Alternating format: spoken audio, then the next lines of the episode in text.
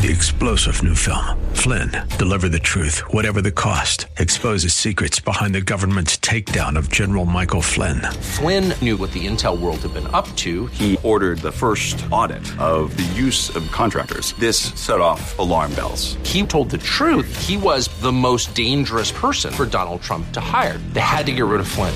Flynn, deliver the truth, whatever the cost. Available now. Watch it today. Go to salemnow.com. Salemnow.com. This is the Word to Stand On for Life with Pastor Ron Arbaugh. Your word is sharper than any two-edged sword. And it cuts deep into my heart. The Word to Stand On for Life is a radio ministry of Calvary Chapel in San Antonio. A live call in show here to help you answer your questions about the Bible and how to apply the Word to your daily life. For more information on Calvary Chapel, visit our website, calvarysa.com. Get your Bible questions ready and call in now to 210 340 9585. It's The Word to Stand On for Life with Pastor Ron Arbaugh.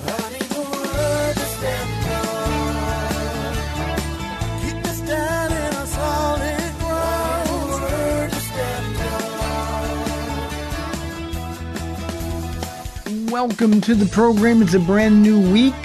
This is the Monday edition of the Word to Stand On for Life. I'm Pastor Ron Arbaugh from Calvary Chapel in San Antonio, Texas. And as you know by now, this is a program dedicated to taking your phone calls, answering your Bible questions, questions about anything going on in your life, or anything that is on your heart. All you have to do is provide the phone call 210 340 9585 is our primary number. Uh, if you are outside the local San Antonio area, you can call toll free at 877 630 KSLR. Numerically, that's 630 5757. You can email questions to us by emailing questions at calvarysa.com or you can use our free Calvary Chapel of San Antonio mobile app. And remember, if you are driving in your car, the safest way to call is use the free KSLR mobile app. Just hit the call now banner at the top of the screen and you will be connected directly to our studio producer. Hope you had a great day in church yesterday. We did. We had so many people, we didn't know what to do with them. But uh, it was really, really a good day. And I pray that that was the case uh, where you went to church as well. And I pray especially that people got saved where you went to church. With everyone that gives their heart to Jesus Christ, we're that much closer to Jesus coming back for his church. Hey, we would ask for prayer this week, of course. This is our Women's Retreat Week. They uh, begin on Thursday. Uh, evening. And uh, if you think about it, if God puts us on your heart or mind, uh, we would love to have you pray for um, the ladies. We we really expect that the Lord is going to speak to their heart. I know the women are excited. There's a whole bunch of ladies going, so please keep them in your prayers. Now tonight here at Calvary Chapel, we've got our men's and women's and youth Bible studies all at seven o'clock, so you can make it a family affair and get here. And uh, ladies, you can watch. Uh, uh, live stream at calvarysa.com if you can't make it here. Well, let's get to some questions. I've got somebody who is critical of me, so I'll start with that one first. Uh, it is anonymous. Uh, here's the question Why couldn't Pastor Ron pray corporately for the Ukrainian people before starting to preach? I fully understand, and not to get political, but this is different. This is a major situation. I'm just trying to understand. We took an entire Saturday for BLM protests. Uh, I'm a little perplexed by this. Um, uh, the, the, the things that you talk about the the Saturday, uh, and this goes back quite a long time now, uh, when our city was um, basically uh, f- the streets were full of protesters. Um, um, so I mean, this was well over a year and a half ago, um, uh, and it was a Saturday. It was a pastor's discipleship class, and we were meeting the need of the people. So I, I don't understand. Also, there's a lot of capitals in your in your uh, question to me, and I don't really know what you're trying to say. Uh, you know, sometimes we don't get a break, but but let me explain a couple of things. First, on Sundays, Our job is preaching the Word of God, period. That's our job. And uh, the Bibles are open, people's hearts are ready to hear, and that's what we do. And obviously, you came this Sunday, and um, I, uh, we don't have time to do anything else. Uh, it's the Word. And that's our emphasis. That's why we gather together to equip the saints for the work of ministry. Um, so um, I, don't take Sundays to pray for issues. I certainly don't take Sundays to pray for things that don't affect all of us. Um, um Sundays, I'm praying that the Lord would open our hearts. Um, you know, what bothers me most about this, Anonymous, is that uh, obviously right at the beginning, you were upset and that probably means um, you didn't hear a word that the Lord wanted to say to you during that time. Imagine sitting through an entire service, God's word is being taught, and all you can think about is why didn't Pastor Ron pray? Those are really important things. Secondly, uh, we do have corporate prayer on Saturdays. Do you come to corporate prayer? Because if you come to corporate prayer, now we didn't this Saturday because we had the science fair here at the church and that takes up the whole facility. But we have a corporate prayer meeting every Saturday morning. And we have been praying prior to the invasion starting. We have been praying for the people in Ukraine. And we've been praying that, that the Lord would keep Russia from doing uh, what they're doing now. Uh, but, but not just me, but lots of people who come to the corporate prayer. Um, honestly, we would love to have you be there. And you can pray for whatever God puts on your heart. And we do that every Saturday. That's corporate prayer day.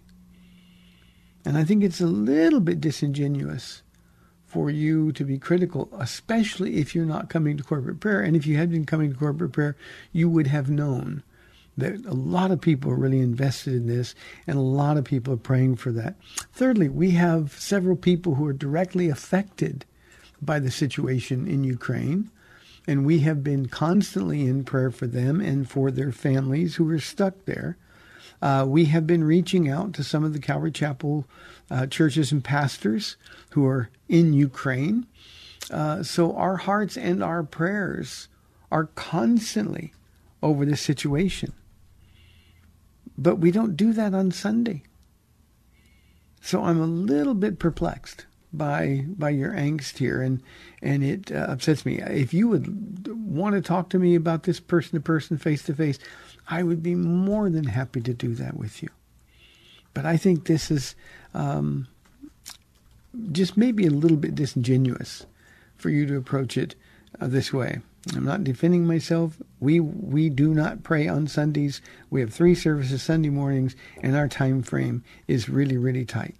So I agree with you. The Ukraine situation is major. People's lives are being affected, and we are constantly in prayer, as I am sure, after reading this email, I'm sure your prayers are with the situation as well. The only other thing I want to say, and since I don't know who you are, um, I, I think there's there's just maybe a hint, maybe a hint of uh, racism in this? For you to end this, we took an entire Saturday for the BLM protest. You don't think that was important? That was a Saturday pastor's discipleship class. Our church was absolutely packed because people wanted to come and hear what the response of a real Christian ought to be like. So that's all I can say Believe me, my heart is in prayer for, and my heart is for the people in Ukraine. Uh, I think this situation is um, dire, and it's something that we need to be as Christians constantly in prayer about. But I'll repeat one last time and then move on. This is not what we do on Sundays. So please come to the Saturday morning prayer. It's 9:30 to 10:30 every Saturday. We've got a really good crowd of people. They pray from wonderful hearts. God is answering our prayers, and uh, we would invite you to pray corporately with the people who are there. But that's the day that we pray corporately. Uh, unfortunately, the bulk of the church doesn't come on Saturday. Again, we have a good crowd, but um, you know, prayers get heard um, when there's a sacrifice involved. And coming on Saturday morning, a little tiny sacrifice, just a sacrifice of time. But I can promise you, the people who are um, regular attenders of that corporate prayer time would tell you it's the best possible way to spend their time. So, Anonymous, that's the best I can do with that. I'm sorry that I disappointed you. 340-9585 for your live calls and questions. Here is a question uh, from Martin or Martine. Uh, we are told not to malign others. So why do some pastors call other pastors false teachers? I think I know this is a Martine. Martine, um, if we call other pastors false teachers, it's because they're false teachers. That's not maligning somebody. That's simply identifying uh, the deficiency. Uh, you're right. We're told not to malign other people, but uh, we're also told to call out false teachers by name for the protection of others. So, how do you balance that? And the only answer is we know there's no contradiction. So the answer is it's not maligning somebody if you're simply saying this person is a false teacher. And the body of Christ needs to be protected. Now, what they choose to do with that information is up to them.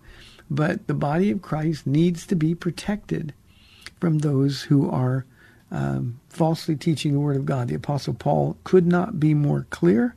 Uh, uh, Peter is brutal when it comes to talking about false teachers and the punishment that awaits them. So um, the reason some pastors, and I have done that in the past, not often, but I've done that in the past, uh, we do it uh, because it's a matter of protection. One other thing I want to share with you, Martine, and, and this, this also could go to the person who uh, just wrote anonymously that I just dealt with. Um, you know, when we're in prayer, um, and, and certainly when I'm teaching the Bible, um, we try to be led by the Holy Spirit to talk about the things He wants to talk about. And I don't talk about false teachers other than when it comes up in the, the, the text that we're teaching. So it's really, really important to understand. So you're right, we're not to malign others, but we are called to mark people and, and sometimes by name if they're false teachers, and that's for the protection of the body. So, Martine, thank you for the question. Here is an anonymous one that's, oh, this is going to make people mad. Uh, some people mad. Anonymous says, Will animals be in heaven? Revelation 19 says horses will be. What about my cats? Anonymous, I'm sorry, but animals won't be in heaven. Heaven is for the redeemed. Heaven is for those of us who are created in the image of God. And as wonderful as your cats are, I had this question a couple of weeks ago, and I always remind people that I'm a dog person. I love dogs. Paula and I had the greatest dog ever for 15 years, and um, and you know we I always say if any animal's in heaven, he's going to be in heaven. His name was Moto. Um, but um, the the um, the the uh, animals have no soul. They are a gift from God for our enjoyment, a blessing from God to those of us who love animals, a reward, and that ought to be enough for us. Uh, they live, they they they they're a blessing, and then they die. Uh, but that's it. They don't have a soul, a spirit that is going to live forever like we do. Now, Revelation 19, when you say horses will be, when you see Jesus, remember a lot of the language in Revelation is symbolic. And when we come on white horses, you'll remember that Jesus came into Jerusalem the first time on a donkey.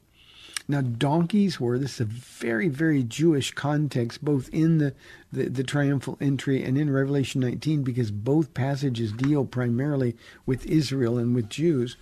Uh, Jesus was rejected in part because he came on a donkey, and donkeys in the ancient world were the uh, the people who uh, the, the animal that kings rode during times of peace. And Jesus said, "I didn't come to judge the world, but that through me the world would be saved. He didn't come as the judgment king the first time. So he was on a donkey. The people didn't want that. They wanted a, the, the, the king on a war horse. Get rid of Rome. Deliver us from Rome. Uh, in contrast, in Revelation 19, he comes on a horse, but that's figurative.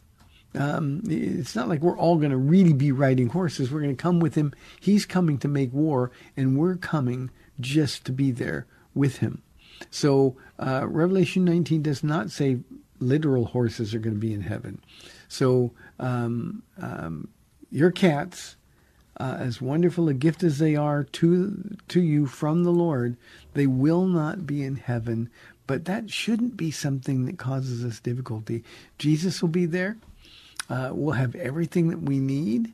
And um, believe me, you won't miss, we won't miss anything when it comes to being to heaven. Let's go to Alan holding on line one. Alan, thank you for being patient from San Antonio. You're on the air. Hi, Pastor Ron. How are you doing?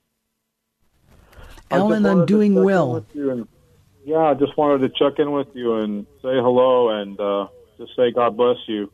Uh, Thank you, Alan. Sorry, the the dogs and cats don't get into heaven, and that was a pretty was a pretty good joke. I was telling people that uh, Christ didn't die for dogs and cats, so uh, that's um, pretty useful information for me. Thank you, Alan. God bless you. It was good to see you. I didn't get to talk to you much, but I saw you from a little bit of a distance, so it was really good to see you. Thank you very, very much. Here is a question, uh, this time from Debbie. She said, I've heard you pray to fall more in love with Jesus. How do you do that when you're not as emotional as when you first got saved? Um, you know, Debbie, one of the things Jesus says to the church at Ephesus in Revelation chapter 2 is that they need to work hard uh, at not leaving or forsaking their first love. So, like in any relationship, to fall more in love with someone, even if that someone is Jesus, requires work. It requires investment. So, you've got to be um, um, hard at work at developing the relationship. And Debbie, just for me personally, and I, I prayed that so often. Lord, I help me to fall more in love with you today than I was yesterday. And I pray that when, when I'm praying at church, I want people to understand that this is a love relationship that we have with the Lord. Uh, but but it requires a commitment to working the relationship. You know, when I saw Paula for the first time, um, Debbie, this is hard to explain, but I mean, I saw her for the very first time, and my stomach actually fluttered. She was so beautiful, and and just I just saw her. She was on the other side of a gym, and I saw her across the gym, and all I could think about was that is the most beautiful girl I've ever seen in my life. I've got to get to know her, and my stomach fluttered. But you know, a week later, when I actually met her, my stomach fluttered all over again. But we didn't really have much of a relationship. I wasn't super cool, you know, I didn't know all the cool things to say. So we kind of struggled with conversation. We had to get to know each other. And the more I got to know her, the more in love with her I fell. And now, 52 years later, I love her more than I ever could possibly imagine on that first day. And there's a lot of times when that love is not emotional. It's a settled issue. Now, the same thing is true with Jesus, Debbie. The more I learn about Jesus, the better he gets. He has never disappointed me once. He's never caused me any pain. He certainly never lied to me. And and the more I'm around Jesus, the more I love him, and that is a settled decision rather than an emotional feeling. And I think Debbie that's what you do. Just spend more time with him, talk to him. Not just when you're in your prayer or when the Bible's open or even when you go to church, just throughout the day, talk to him. Just talk to him. Share your heart with him like you would a, a real human being, a, a, a physical human being uh, who was around that was your best friend. Jesus is our best friend. And I think all we have to do is to remember that. And then falling more in love with him is just something that grows as, in fact, you see his hand move in your life. So, Debbie, all of us, we ought to love our God, our Jesus, more today than the day we met him. If we don't, it's because we're not spending time with him or we're not learning about him. By the way, we also ought to fall in love, more in love with our spouses every day, rather than taking them for granted or rather than being easily irritated by them. We really need to remember why we fell in love with them in the first place and work on that relationship as well. I think that's the beauty of a relationship um, rather than um, um, religion, Debbie. So I, I hope that answers your question. 340-9585. Here is a question from Ryan. Uh, Pastor Ron, do you think that PSA, which is uh, penal substitutionary atonement, is what he's talking about, is an essential or non-essential component of our faith? Um, Ryan, this is really a difficult one for me. Uh, personally, and I'll just lay it out there, personally, I think it is an essential. Uh, penal substitutionary atonement states that Jesus took the punishment our sins deserved. He took that punishment in our place. And more than that, he suffered unto death in our place. He died instead of us so that we could have life. And uh, I, I don't understand why this is even a consideration, and yet um, in many um, primarily Orthodox faith. Um, uh, you know, they don't like to think about God, the wrath of God. Well, God's not mad at me. Well, God's angry at the world, and God's angry that He has to judge the world, and we would be judged apart from Jesus' sacrifice. So certainly, He took our place. That's what penal substitutionary atonement is all about. Now, those who say it's a non-essential component of our faith, they say, well, well, you don't have to believe in that. I honestly, I honestly, Ryan, don't see how they rationalize that uh, in view of uh, the book of Romans. I mean, Romans goes to great length to talk about penal substitutionary atonement. Um, um, what is the point in Jesus going to the cross and dying? Uh, most of the people who don't want to consider this as an essential, they say, well, he died for our sins. But why? If it wasn't necessary, why would he do it? There is a guy, uh, a Bible teacher, and, and, he's not a good teacher. He, he's a, a, wonderful communicator, and he's he's really fooled a lot of people. Um, N.T. Wright, uh, he's an Episcopal priest. Um, I remind you that Episcopal priests, by nature of their connection to the Episcopal Church, have basically thrown the Bible out. And yet there's this one guy who is a, a, a prolific author uh, and a wonderful communicator who has decided, he calls it a, a new perspective on Paul. Um, he's just decided that Paul really didn't know what he was talking about and and because they don't want to consider a God who is angry at sin, they can't reconcile a God who is love and a God who is also angry at sin. And so what they've done is basically taken away a lot of um, our New Testament outside of the gospel accounts. So Ryan, again, personally, I believe penal substitutionary atonement is an essential doctrine. Um, and, and I can say that, and out of the other side of my mouth, I'll say this. Um, I know some people uh, who are orthodox in their religious affiliation who have rejected this because it doesn't make them feel good um, and and uh, have converted to the Orthodox faith, and um, I believe they're saved. So that's the difficulty of walking this line. It's pretty precarious walk. Um, but yes, I think it is a, a, an absolute essential. I also think that we are rather ungrateful to God if we just sort of toss penal substitutionary atonement out um, uh, just because of the way it makes us feel. One other comment, Ryan, and then we're getting ready to go to the go to a break here. Um, there's an awful lot of people who are throwing out things that don't make them feel well these days. I've watched uh, one particular blog writer go from an Orthodox Christian. I don't mean Orthodox in religion, but but Orthodox, fundamentally correct um, Christian uh, over the years, just reading and engaging with other people, and he shipwrecked his whole faith as a result of operating according to feelings. If you really want to feel better, be grateful from the depths of your heart that Jesus died in your place and took the punishment that your sins deserve. So if you want to be a fruitful Christian, I think it's an essential. Thank you.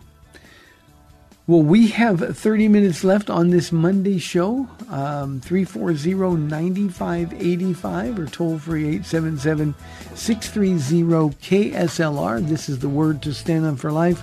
I'm Pastor Ron Arbaugh. We will be back in two minutes.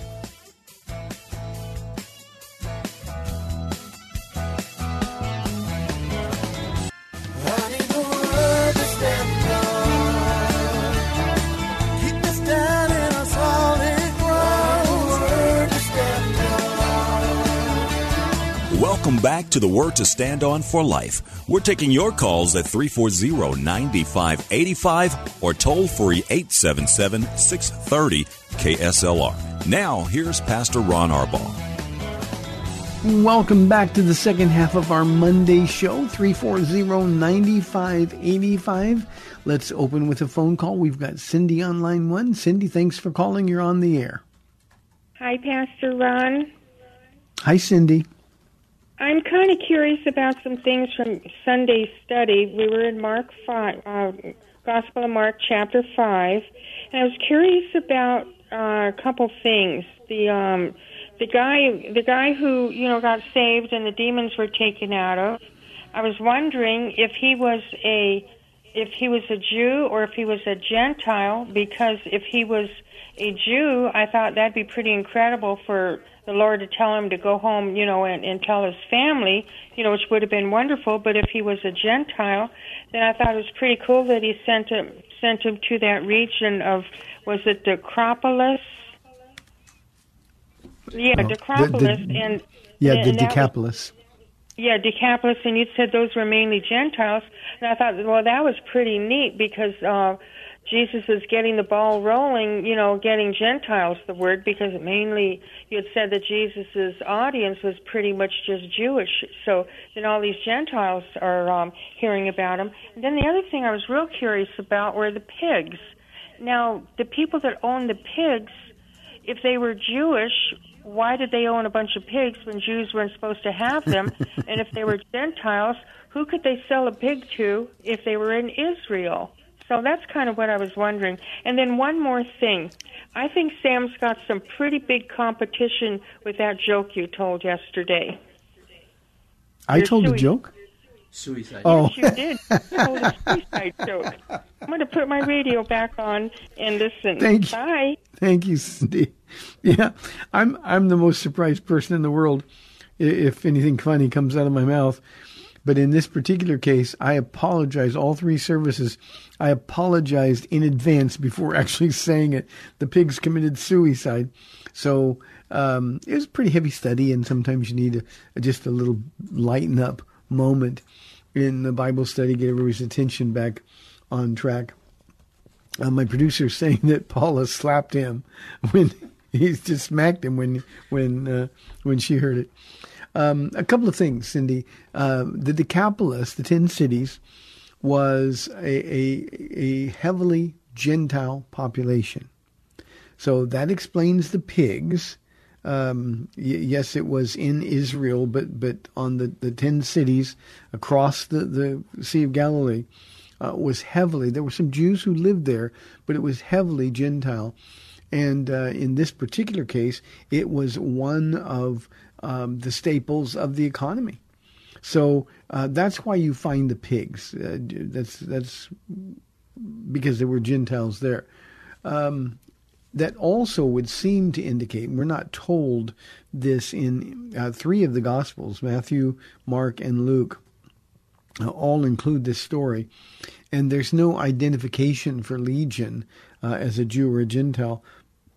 But because he was a mainstay on the the uh, Gentile side of the lake, um, I, I think it's pretty safe to assume that the man that we call Legion was uh, was a Gentile, and uh, that's not why Jesus didn't let him go when he begged Jesus to, to let me let me stay with you, let me follow you. Uh, but but it was that he could do more good uh, in his hometown. So Cindy, those are the things. It, it's just um, it's such a great story. Uh, not only because we get information about demon possession that we really don't get in any of the other stories. We get some detail here. Um, um, but, but, but as I said in the message yesterday, a lot of that detail comes without explanations or reasons. For example, we don't know why uh, demons, spirits, uh, don't want to be disembodied. Evidently, it's very uncomfortable for them, or they can't do evil stuff. I don't know. Uh, all we know is that they they need to be in a host, and in this case, it was evidently better for the demons to be in pigs than than it was um, for for them to be cast out into the uh, into the air. So we we don't have any explanations, but yeah, I uh, I really enjoy that study with uh, with um, Legion a lot. I kept referring him to as a man formerly known as Legion because Legion wasn't his name. Uh, that was how the demons identified themselves. Good question, Cindy. And by the way, next Sunday, uh, this coming Sunday, we have um, uh, two more wonderful miracles in uh, Mark chapter 5. We'll be talking about Jairus' daughter and the woman with the issue of blood. So um, uh, this just the end of chapter 4 through all the way to chapter 5 uh, for a Bible teacher, those are just really, really fun things to do. So great, great question, Cindy. Thank you very, very much. Let's go to Cibolo and talk with Matthew on line one. Matthew, thanks for calling. You're on the air. Hi, Pastor Ron. Hope you're having a good day. I am Matthew. Thank you. You too? Yes, sir. Yep, yep. I had a quick Good. question. I was taking some notes yesterday from the Bible study yesterday. Amazing Bible study. Um, Thank you. And you, you had mentioned you had mentioned about uh, tools of the devil, and you, you had mentioned specifically that you don't want to. Obviously, you didn't have enough time to get into that. But can you discern the, the tools from the devil, the tools from the flesh, and the tools from the world? I know those are the three uh, uh, battles we go through in life. So I was maybe Mm-hmm. Kind of give a few minutes on that. On the how can we discern if it's the flesh, if it's the world, or if it's the devil? That's a wonderful question, Matthew. And the, the first thing is we need to ask God constantly for discernment. You know, um, if you go to the book of James in the first chapter, um, we're told, and the context there is trials. Uh, we, we, we forget this, but the context is trials. And it says, if any of you lacks wisdom, let him ask God who gives generously or, or liberally. Um, um, and, when we're in a trial, when we're going through something that we can't discern whether it's whether it's my flesh or the enemy or the world, um, we can we can go to the Lord and say, I, I need wisdom. What's the source of this? And I believe He will generously give you the wisdom that you need. Now, let me give you a kind of a safeguard, Matthew, because this is what I do. My first assumption is always that it's me. I'm the problem. My flesh is the problem, and and I always uh, assume it's me. And so what I want to do is I want to check my heart with the Lord. And when I check my heart with the Lord, Lord, I'm going through this right now. Um, is it something that I've brought on myself? Uh, is this just a consequence of my flesh? Uh, and the Lord is very, very faithful to let me know. He'll correct me if I need correcting, but at the same time, if I'm okay with Him, He'll let me know because He wants me to know who or what I'm fighting. And sometimes, um, when it's not me, uh, maybe it's a little too much. Excuse me. Maybe it's a little too much exposure to things of this world. and I I might have found myself, you know, spending a little bit of time uh, responding um, to, to worldly things instead of instead of really focusing on being with Jesus. Um, and sometimes the, the, the the Lord lets me know that this is a direct attack from the enemy. And I want to be able to discern that, and, and God wants us to be able to discern that so we know how to fight. That's why both Peter and Paul go to such detail to tell us how to fight it when it's the enemy. We have three enemies, Matthew uh, our flesh, the world that we live in that panders to our flesh, and the enemy of our souls who inflames our flesh. So I, I, it's just one of those things. Lord, if it's not my flesh, then I, I'm going to stand with you against the world. And in so doing, I'm going to put up a barrier, the, the full armor of God, um, being aware of the devil's schemes, according to Peter. I'm going to put up a barrier between me and the enemy so that all he can do is, and this is the way I like to say it, huff and puff and threaten to blow my house down. But I really realize that as long as I'm with Jesus, Matthew, then um, um, the devil can do nothing. He can try to scare me. He can, uh, you know, plant thoughts. He can give me nightmares. But in the middle of those attacks, all you got to do is remember that greater is He who is in me than He who is in the world. So, Jesus, I'm going to hang out with you. So, Matthew, that's uh, uh, that's the battle that we're all in, and that kind of discernment is critical for all of us to have? Good question. I appreciate it very, very much. Here is a question from our mobile app, Anonymous. Um, while talking to some coworkers, this question popped up, which made me take pause. Is there such a thing as Christian self worth? In other words, should someone expect acclamation of any sort for serving in the body in the church? Thank you so much. Anonymous, uh, let me let me suggest a Bible study today. Go to uh, Luke. I'm sorry, Luke chapter 17. Um, the very first study in Luke is really the heart and the attitude with which all of us as Christians ought to serve the Lord. Um, serving God is just something we do out of gratitude. It's not something we do to get other Christians to pat us on the back and say, Thank you so much. I'm so grateful. Now, here's sort of the balance between the two. If you serve, and the only purpose of your serving, the only motive you have, is to bring God honor and glory, if you'll do that, then I promise you God will bring people around you who will recognize what you're doing and they will pat you on the back. And you'll you'll realize, Jesus, I didn't do this. This is you. And and Jesus will just sort of go, shh, shh, shh, I know. But he's letting your light shine. So and it, it means so much more when you don't want anybody to notice what you're doing. And they do. You know it's just like a little kiss from Jesus. So I think when we start taking credit for what we do, then we fall into the trap of expecting people to appreciate it or expecting people to say something to us. And that's the moment we cease being a servant at all. Whenever we're doing it for us, we cease being a servant of our Jesus. So great, great question. And I think it's always things like this. And when people do pat you on the back or when they do make notice of the things that you're doing, I think that's when we have the opportunity to really check our heart and find out for whom we are serving. Great, great question. Thank you very, very much. Let's go to line one and talk with Irene from San Antonio. Irene, thanks for calling. You're on the air. Uh, Pastor Ron, uh, good afternoon. Uh, Hi, Irene. How are you? fine, fine, sir.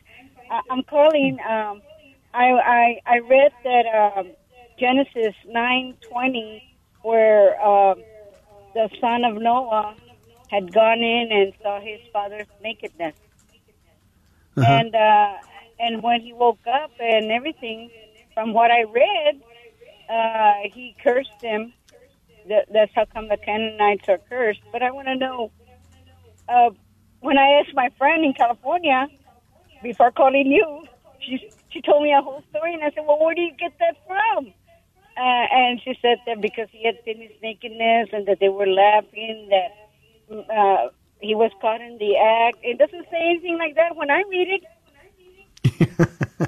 Yeah, Um, it doesn't so- say that. So uh, I, I want to know what what is really the curse? What what, what really happened? Okay, two things. One, Noah didn't have any power or authority to curse anybody. And you notice also, Irene, that he didn't curse Ham, he cursed Ham's descendants. What happens here is that becomes a prophecy. And God is simply saying, this is what your descendants are going to be like. Now, I'll give you an example. Um, um, Nimrod, uh, who you can read about in chapter 10 and chapter 11 of Genesis, Nimrod was a descendant from the line of, of Ham. And that was a wicked line. And so Noah, while, it- just in his anger and his frustration, he wasn't cursing them. I mean, he might have been cursing them as a person, but, but he wasn't acting on God's behalf. But God was speaking through him in a prophetic sense, and he was just simply predicting what Ham's descendants were going to be like. And so, uh, you know, this has raised all kinds of questions throughout the years. And again, this plays into some of the racist tendencies that people have, because for for a long, long time, people have been saying, well, black people are the descendants of Ham, and they're cursed, and that's why they're black. And and not only is that racist, but it's absolutely hateful and blasphemous against God. So all he was doing, Irene, was God speaking through him, saying that his descendants, Ham's descendants, were going to be people that rebelled against God, and that started with Nimrod. One other thing about this, and I think uh, that that story is misunderstood a lot. Um, we don't know, other than him getting drunk um, and having a bad moment, Noah. Um, um, we don't know any more about the sin than that. And when um, his son Ham came in, rather than covering his nakedness, he was trying to expose it. When he went and got the other brothers, they walked in backwards. They didn't even want to see their father's nakedness. They were trying to protect their father's integrity. It was sort of okay. Well, nobody's perfect. He blew it, but but but we don't need to lay eyes on it, and and we still are going to respect our father, which, as you know, is a big deal for the Lord. So um, um, Ham, we know from the beginning had ulterior motives, and we can only guess at what those motives might have been. Perhaps he was just at that point where he'd heard his father preaching for 120 years, and then the judgment comes. He sees all the dead bodies and the, the, all the people on the earth are dead. He's got to start all over again and res- is resentful. Who knows what was behind it? Um, but it certainly was not godly. And the distinction in Genesis chapter 9 there is being made between the hearts of his brothers and his heart. Uh, the hearts of his brothers honored their father and were godly. The hearts of, or the heart rather, of, of Ham um, was dishonoring to his father. But uh, anybody who reads more than that into it uh, is just making stuff up. And usually those things, Irene, are a result of, of bad teaching. Great question. Thank you very, very much. Here's a question from Scott from our email inbox. When Jesus quieted the wind and waves in Mark 4:39, and he says, "Quiet, be still," beyond commanding the spiritual and physical attack, do you think he specifically aimed those words for the benefit of the disciples so they would hear it and adhere to it too? Uh, they were a bit panicked at the time. Uh, Scott, that they were a bit panicked at the time is an understatement. And this story, and you know, I did this study two Sundays ago now. Um, uh, th- this story, uh, this, this storm was so intense that it scared experienced fishermen to death. Now, the, the fishermen among Jesus' group, notably Peter, James, and John, uh, they were they were professionals.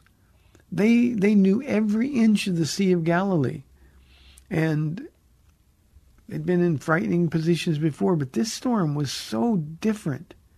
And they were terrified. And of course, they went right to Jesus and said, um, Lord, don't you care if we drown? And this was a failure of their faith, Scott. God had already told them, let's go to the other side. I started the study yesterday with chapter 5, the first verse, uh, when they arrived, and I said, see, let's state the obvious, they made it to the other side. God always gets us where we need to be. Um, and then and then Jesus, he, he simply rebuked them. Um, he, he rebuked them um, for their lack of faith basically saying, after everything you've seen, everything you've heard, you still don't have faith? What he's saying, look, I told you we get to the other side. That means we're going to make it. And still you don't trust me. And then in a demonstration of his power, it says he rebuked the wind and the waves. He rebuked the storm. Now, I believe that that was a satanically inspired storm. I believe it because the, the devil didn't want Jesus on the other side of the lake. Uh, the Decapolis, the ten cities uh, that, that opened in chapter five, uh, was a place where Satan had a stronghold, demon possession. Um, but but it was it was a, an evil place, and he didn't want Jesus bringing some light to that evil place. So when he said quiet, uh, it's very it's it's a personal statement. He said quiet and he was talking directly to the devil. The word means, be still, I don't want to hear any more from you. And then instantly, of course, because even the devil obeys Jesus specifically, instantly the wind and the waves died down. And it was one of those moments, Scott, where I think the disciples went, Ooh, who is this? Even the wind and the waves listened to him? So good question. Thank you very, very much. And yeah, they were more than a bit panicked, and they didn't have to, because all they had to do was have faith. We are now inside of five minutes. Here's a question from Paul. I think I got time maybe for two more. Paul says, uh, I learned through reading that Martin Luther was an anti Semite. Was he saved? Paul, he was an anti Semite. Um, um, you know, we're all sort of a product of our environment, and and um, Jews were hated people, and Martin Luther hated Jews. Some of the things he's written, you would read them and swear that that could not come out of the mouth of a Christian, somebody with the heart of God. Having said that, um, yeah, I believe he was saved, of course um, justification by faith. We we sort of owe that um, protest to Martin Luther, and so it's it's just sort of a, a, a difficult thing to balance. You know, when somebody um, has such insight, God gave him such insight, and God used him wonderfully, and yet out of the same mouth that blessed God, he could curse God's people, and that's just a hard thing to explain. Um, Paul, unfortunately, I know some people who are racist, um, who I also believe are Christians. I think they're going to have a lot to answer for. Um, I think their rewards are going to be lost. Um, but I'm pretty sure they were saved. And that's not to excuse racism. Um, but Martin Luther was guilty of it as well. His hatred toward Jews, um, with all the insight he had, he didn't understand that it wasn't Jews who killed Jesus. It was you, Paul, and it was me. So hard, hard to reconcile. But that's just one of those things that we won't really understand until we get to heaven. Here's the last question for the day. John says, Pastor Ron, can you help me understand what the different levels of heaven mean? Like when Paul said he went to the third heaven. Also, do people now still go to heaven like Paul did? Um, the third heaven, there's there's not different levels of heaven. Paul was talking about the heavens plural. 2 Corinthians chapter 12, and that's John where he describes his own experience where he was transported to heaven. um, had a, a physical malady. We don't know what it was for sure. Uh, people guess, but but that's all it is is a guess. And it was physical agony. It was torture. And he begged God, and God said, um, um, "No, this is a, a, a, messenger from Satan was allowed to buffet Paul, uh, and and it was it was a tool that the Lord used to keep Paul from becoming prideful because of the surpassingly great revelations he received. And in describing that revelation, Paul says, I went to the third heaven, and by that all he meant was he went to the abode of God.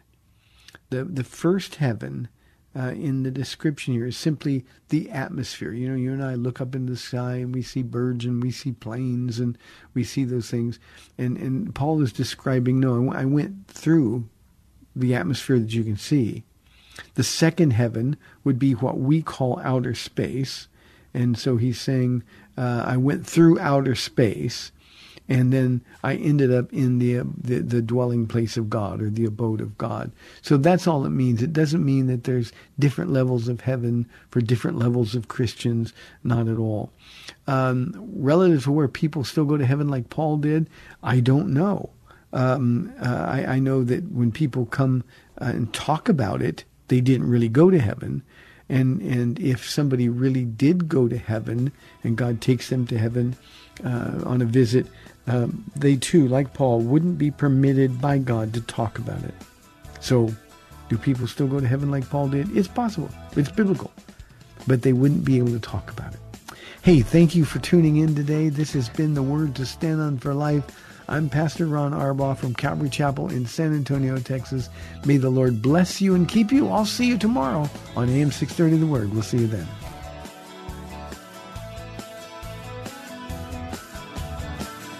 Thanks for spending this time with Calvary Chapel's The Word to Stand On for Life with Pastor Ron Arbaugh.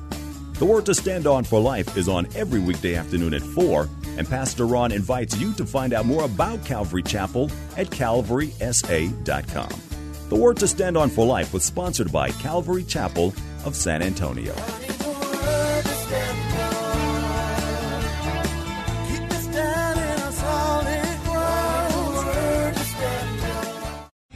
Three star general Michael J. Flynn, head of the Pentagon Intelligence Agency, knew all the government's dirty secrets. He was one of the most respected generals in the military. Flynn knew what the intel world had been up to, he understood its funding. He ordered the first audit of the use of contractors. This set off alarm bells. The explosive new documentary, Flynn, Deliver the Truth, Whatever the Cost, and covers the facts behind this scandal. Flynn told the truth. He was the most dangerous person for Donald Trump to hire. I find out the worst enemy that I'm going to face in my life is right here in America. They took my assessment and they wanted me to change it. And I was like, I'm not changing it. They had to get rid of Flynn with in depth interviews, archival footage, and never before seen personal records of the man behind the headlines. I just felt like I was drowning. Flynn, deliver the truth, whatever the cost. Available now. Watch it today. Go to salemnow.com. Salemnow.com.